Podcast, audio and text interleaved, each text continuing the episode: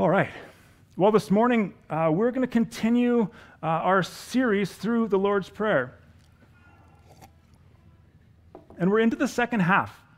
Actually, we finally, finally made it to the second half. Uh, we've spent four weeks getting to this point, and I hope uh, that they've been encouraging to you. Uh, I hope that they've been inspiring.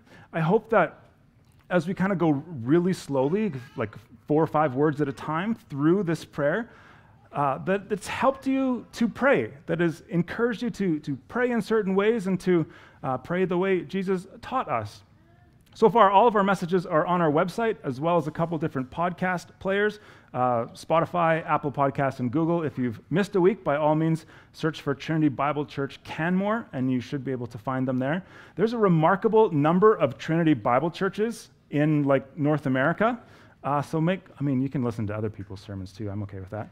But if you want ours, make sure you tack on Canmore, otherwise, it, I don't know who you're listening to. But as we get to this point in the prayer, there is a distinct shift that happens. And so uh, maybe I'm going to read it for us and just see if you catch the shift in kind of the language of the prayer. I, I, I bet you will. Jesus taught, pray like this Our Father in heaven, hallowed be your name. Your kingdom come, your will be done on earth as it is in heaven. Give us this day our daily bread, and for, forgive us our debts as we have forgiven our debtors. And lead us not into temptation, but deliver us from evil. Did you see the shift there in between verse 10 and 11? Yes, okay, I've got a couple nods, okay. We moved from your language to our language, right? Do you see that? Your uh, name be holy. Your kingdom come. Your will be done. Now give us this day our daily bread. Uh, and it's important to note, too, that it's not give me this day my daily bread, but it's ours. And so as we pray, this is a, a plural hour that we're praying. We're actually praying this for one another as well, which is uh, a good thing to do. So we've gone from your to our. We've, we've shifted from talking about him, and now, after four weeks, we come to us. We've moved from praying for God's glory to our good. I love how J.I. Packer puts it. He says, uh, having expressed our burning concern for his glory, we now express our humble dependence on his grace. And I've lost everything here. Uh, boy. It was only a matter of time before something didn't sync right and I don't have a message. Let me see what, see what I can do here.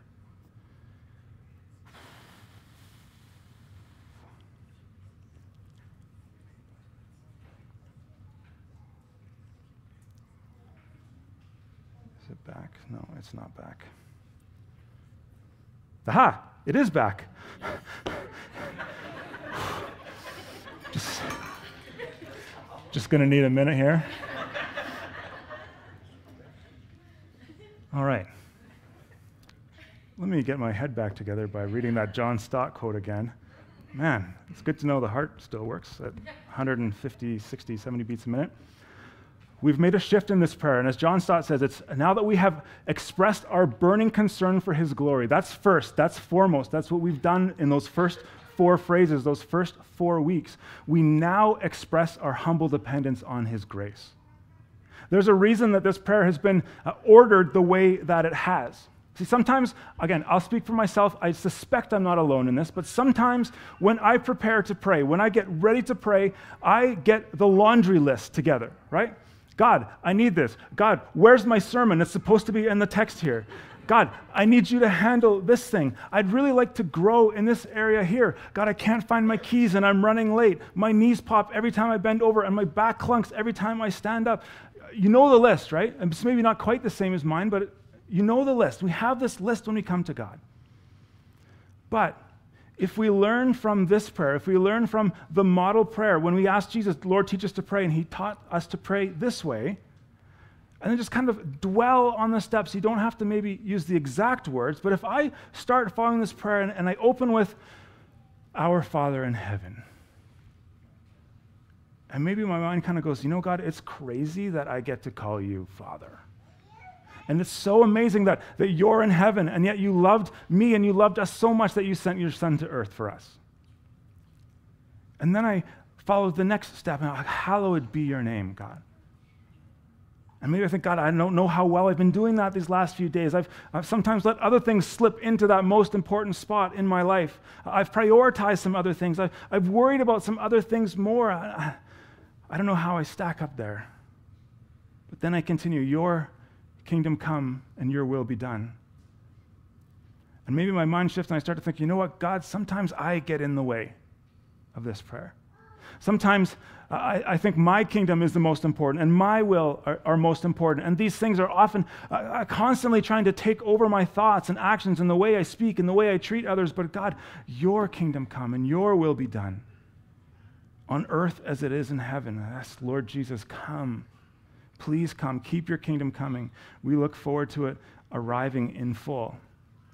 And it's only after I've got through those four steps of this model prayer that now I get to me and now I get to us. And sometimes at that point, the laundry list is just a little bit shorter. And so we don't, as well, when we get to this point, we don't want to take this too far and say we should never pray I prayers or me prayers or we prayers, worrying that somehow we might wind up too focused on ourselves and not enough focused on God. But as this model prayer models for us, it's about perspective, it's about rightly ordering our requests. See, our perfect, holy, heavenly Father delights when we come into his presence and, and pour out our hearts and share our needs with him. Jesus tells us to ask for things, even as we read that prayer. He tells us to pray for our daily needs. He tells us to, to daily ask for forgiveness of our sins and to daily ask our Father to deliver us and rescue us from the evil one, Satan himself. And so it is good to pray for these things. Uh, again, John Stott helpfully says a true understanding of the God we pray to, the, the one who is Heavenly Father and great King, uh, although we put our personal needs into a, a secondary place, we don't eliminate them. And he says to actually decline to mention our needs in prayer on the ground that we don't want to bother God with these little things is actually as great an error as to allow them to dominate our prayers. So it's good to ask for things. It's good to, to ask for our daily bread, but let's just keep it in order.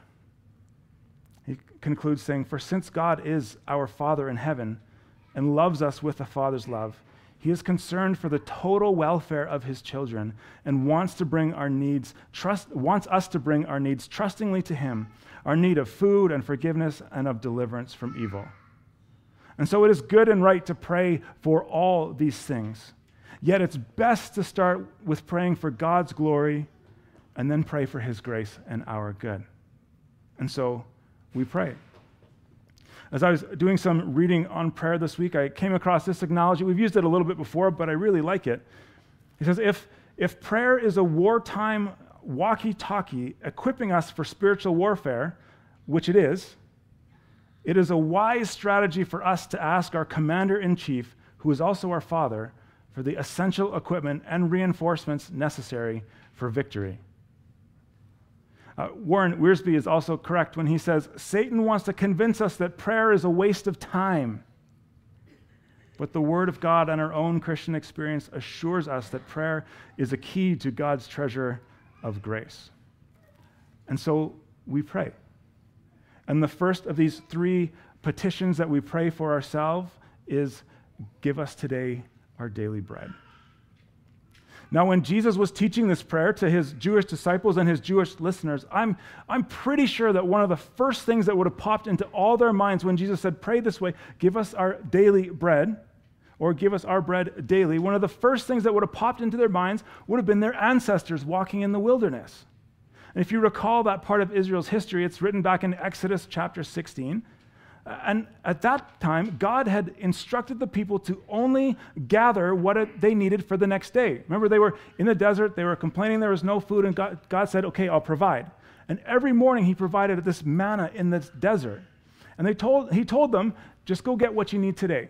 Don't gather more, don't gather less, put in the work, but only grab what you need. Except for the day before the Sabbath, then take two days so you can rest on that Sabbath day. And the people who listened had their food. The people who gathered more than they were supposed to, who thought, ah, you know what, maybe Tuesday's not a great day to be gathering, so I'm going to gather double on Mondays. They woke up and it was rotten and filled with maggots and stuff, right? So, in the same way as, as God instructed them to gather daily so that they would daily have to rely on Him, Jesus teaches us to pray for daily provision from God. That doesn't mean, of course, that we don't use wisdom and, and you know, have some savings for a rainy day fund or retirement, whatever that might look like, or school or kids. Proverbs talks about wisdom there as well. But as we pray for our daily provision, it helps us develop this continuing and conscious dependence on Him. And just a little bit of an aside uh, in the original language, this prayer, give us today our daily bread. The, the word today is right at the end, which was the kind of the focal point, the highlight point. Today is the most important part of this sentence. And this prayer really ties to what Jesus would say near the end of chapter 6 as well when he starts talking about worry and anxiety. If you go down to Matthew 6 33, Jesus teaches, But seek first the kingdom of God and his righteousness, and all these things will be added or provided for you. He says, Therefore, don't worry about tomorrow because tomorrow will have worries for itself, and every day, each day, has enough trouble of its own. Now, the lesson here, as hard as it can be, is that if God cares for us today, then surely He will provide for us every day of our lives. And so we ask daily. One writer encourages us this way. He says, The best way to prevent anxiety is to consciously trust God for today's bread and then trust Him again tomorrow for tomorrow's bread. Now, worry and anxiety are, are big deals, are more than, uh, you know, they're important things that affect many of us in many different ways. And so I don't want to just stand up here and drop a Bible verse on you and say, if you believe this Bible verse, you should never have worry or anxiety in your life ever again, right? I, I know it's tough. I know it's tough to worry about today and leave tomorrow's worries for itself. But we start small. We can even try to ask God to give us enough faith to worry about tomorrow, tomorrow. Maybe that's our prayer. God, I, these things, like just let me not think about what I don't have to today and let me deal with today's and get there when I get there, kind of thing, right? So start small. Start praying those, those, those small help me today prayers, and then slowly build up day by day that continuing conscious, conscious dependence on Him. Paul later writes uh, in Philippians 4 6, don't worry about anything. Yeah, sure, Paul, thanks, that's easy. But in everything, through prayer and petition with thanksgiving, present your requests to God. Everything. We take everything to Him. So our prayer is this give us this day our daily bread. Now, often in our country, and many like it, we pray this part without really thinking. Because many, or maybe most of us, have never actually wondered where our next meal is coming from. There's uh, a lot of talk in the last few years, especially about those one percenters and how the one percenters should be doing more and carrying more weight and paying more taxes, whatever that is. And this isn't going to turn into a conversation about tax policy, I promise. But if we think globally, okay, instead of our little Canadian bubble or Canmore bubble or North American bubble. If we think globally, if you're earning more than about $60,000 a year, which works out to somewhere around $30 an hour, you're a one percenter. I fired up the old Google machine this week and checked on some facts. 46% of the planet, so we're talking three plus billion, do- billion people, live on less than $5 a day. And 10% so somewhere around seven, 700 million, 750 million people on under $2 a day. And so there are literally billions of people praying this prayer desperately every single day. Lord, I don't know where my bread's going to come from. You got to help. And my point in sharing stats isn't to guilt or put any shame on any of us, but rather to remind us of a bit of a global perspective. For us, I find it's often to, to pick on or, or blame those rich people while conveniently setting the line for rich just above our own tax bracket. Right? Now, historically, the church has been really good at this caring for the poor, caring for the outcast. And it ought to be one of those key outworkings of our apprenticeship to Jesus. If Jesus, as uh, Deb left, so I won't look for her, as Jesus said, uh, you know, we care for the, the, poor, the naked, you visited me in heaven, you fed me when I was hunger, hungry. All those things should be part of our walk with Jesus to care about those things um, and live those things out. And so we pray, give us this day our daily bread. And it is really a prayer of, of genuine humility. It's a prayer that, that denies our self sufficiency and humbles us so that we turn, uh, turn our honor to God. We, we end up honoring God with our, again, continuing, conscious dependence on Him. And so we can't let our uh, avail- availability of food or wealth in general trick us to thinking we're self sufficient, which happens often, right? The story of Job, uh, I was reading it, uh, reading it in a Bible reading plan right now, actually. The story of Job reminds us that everything we have is dependent on God. D.A. Carson says, uh, asking God to give us today our daily bread shouldn't be empty rhetoric for us, as though we're praying one thing just to get to the next part of the prayer. But disciples of Jesus are to learn to trust their heavenly Father to meet their physical needs. And in James, James 1:17 reminds us as well that every good and perfect gift comes from above, coming down from the Father of lights, who does not change like the shifting shadows.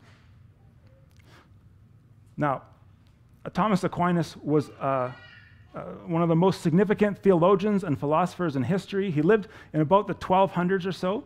And when he was writing and teaching on this passage, he noted this it's, it is God who gives us, who provides us with these temporal goods. Uh, that's signified in the words, Give us this day our daily bread. But then he went on to describe five sins that typically crop up and are committed when our desires get out of order. And instead of praying for our daily provision, we kind of do what the world suggests to do and we try to grab all that we can instead.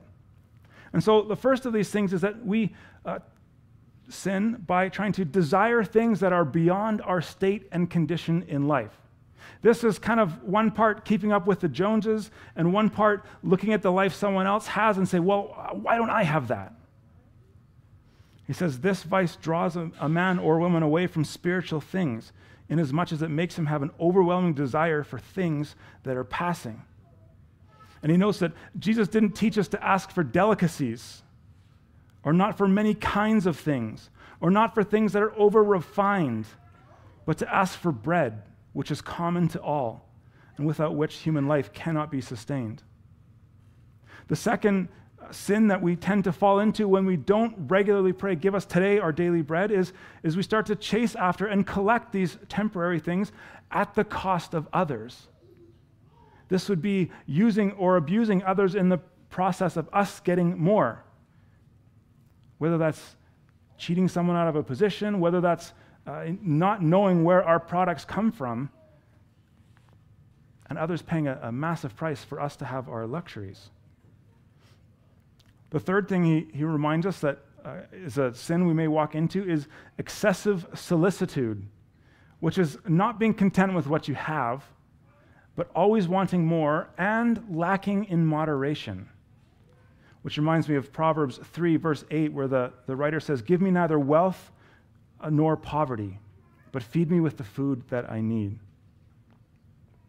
He does say, though, but give us this day doesn't mean we don't think about the future.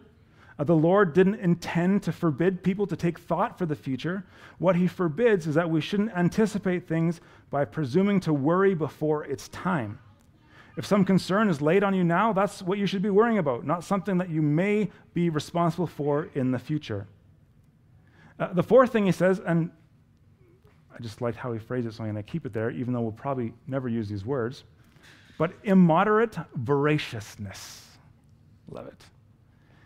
And this, he says, what we might, may find ourselves doing is devouring in one day what should have been sufficient for several. He says, we're taught to pray to seek bread. And people who are immoderately voracious, they don't seek bread just for today, but they seek it for 10 days. And finally, ingratitude is the last sin we can step into. We can grow proud in our riches. We can go proud in all the things we have and not recognize or even forget that what we have comes from the Lord.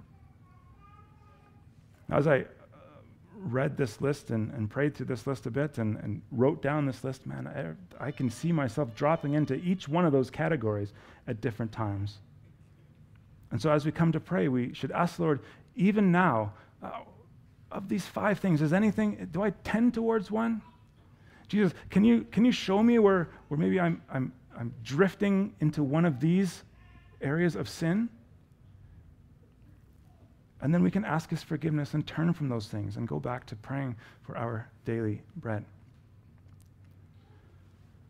Now, sometimes as readers get into the Bible, uh, people look at a passage and then try to, to shoehorn those words into an analogy, saying, oh, actually, this means this. Or actually, if this is actually a picture of that which represented this, which now this is what the author's actually saying something over here.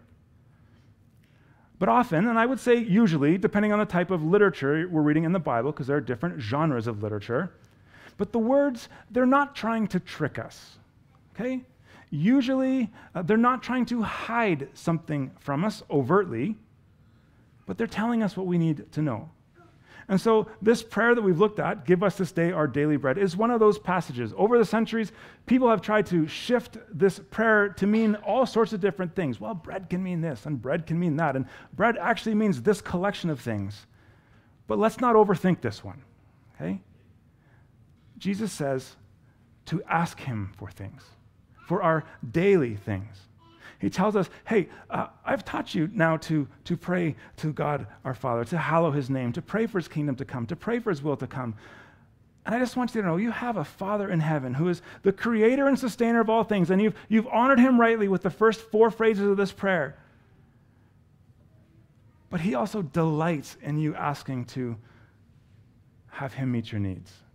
He, he delights in you asking for things from him because it displays our, our right dependence on him. Uh, back in the Old Testament, even in Isaiah 61, God says to the people, Jerusalem, I've appointed watchmen on your walls. They will never be silent day or night. There's no rest for you who remind the Lord. And don't give him rest until he establishes and makes Jerusalem the praise of the earth. He's saying uh, through the prophet, Don't give me rest. Keep asking for things. Keep, keep bringing your request to me. Don't stop. A little bit later in the Sermon on the Mount, the next chapter, actually, in Matthew 7, Jesus says, Ask, and it will be given to you. Seek, and you will find. Knock, and the door will be open to you. And again, it's not supposed to be a language lesson, but one of the things that our English loses in translating it from the Greek here is it's, it's more of a, a, a perfect tense. It's keep on asking, and it will be given to you. Keep on seeking. Don't give up, and you'll find it. And keep on knocking. So it's, it's ongoing, it's consistent. And I say all that that we should be, Jesus says, ask for daily bread, so we ask for daily bread. And yet at the same time, this prayer reminds us that the Lord doesn't want to just take care of our temporal daily needs, but also our eternal needs. And the one who meets those needs is the one who called himself the bread of life. If you want to flip forward to John chapter 6, in verse 32, we read Jesus said, In truth, Moses didn't give you bread from heaven, my Father did. So he's tying us back to Exodus again there. And now the Father offers you true bread from heaven. The true bread of God is the one who comes down from heaven and gives life to the world. A couple verses later in verse 35, he says, I am the bread of life. No one who comes to me will ever be hungry, and no one who believes in me will ever be thirsty again. See, in Christ, we have a meal to fill our true and greater hunger. Skip down a little bit further in the chapter. Verse 53, Jesus said to them, Truly I tell you, unless you eat the flesh of the Son of Man and drink his blood, you do not have uh, life in yourselves. I heard a story of a, pause there for a second, heard a story of a, a fellow pastor who uh, came to know Jesus later in life, kind of in university, came from a, a non believing atheistic house. And, and so he was reading out this, this passage out loud, and his family and friends were like, Are you a cannibal now? Because that's, this is kind of, Jesus continues, the one who eats my flesh and drinks my blood has eternal life. We're not actually going to eat his flesh and drink his blood, but the representation of what it means, of course. It says, Because my flesh is true food and my blood is true drink. The one who eats my flesh and drinks my blood remains in me, and I in him. Just as the living Father sent me, I live because of the Father. So the one who feeds on me will live because of me. This is the bread that came down from heaven. It's not like your, the manna your ancestors ate, because they died. But the one who eats this bread will live forever. Jesus is saying that his body and blood are our bread and drink because, like food, his death and resurrection satisfy our great need to be rescued from sin and death and our deep hunger for him. Yet, unlike those who ate the manna in the desert, we only have to eat this meal once, come to him once, and then we continue to celebrate communion to remember what he has done for us. And as he promises, Jesus promises, everyone who comes to Jesus for their eternal need will be satisfied. Let me pray for us, and then we'll turn to the communion table. Jesus, thank you for your words. Thank you for your teaching. Thank you for, uh, I guess, uh, reminding us and allowing us to ask for things. It, it speaks to who you are, God, that, that you are, in fact, yes, our Father in heaven. You are holy and other and so different from us as, as imperfect people. You're so separate from us. It is good for us to pray for your kingdom to come and your will to be done. And yet, you want us to come and bring our requests to you. And so, even right now, we, we lift up those things, those, those uh, burdens that are on our heart. We ask you for your provision. We ask you to help us carry, help carry us through whatever stress and worries and anxieties are, are deep on our heart this morning, right now. And we thank you for your grace. We thank you for your generosity. We thank you for your provision. And Jesus, we thank you that you came and, and you uh, became one of us and you walked this earth as, as, we are. You took on flesh and moved into the neighborhood and, and tabernacled among us, as the uh, beginning of John says. And you showed us how to rightly relate to our Father in heaven. And you showed us how to rightly relate with one another and with, with the earth itself, with creation itself. And then, in a stunning and amazing display of praying, your own praying, your will be done, you went to the cross for us.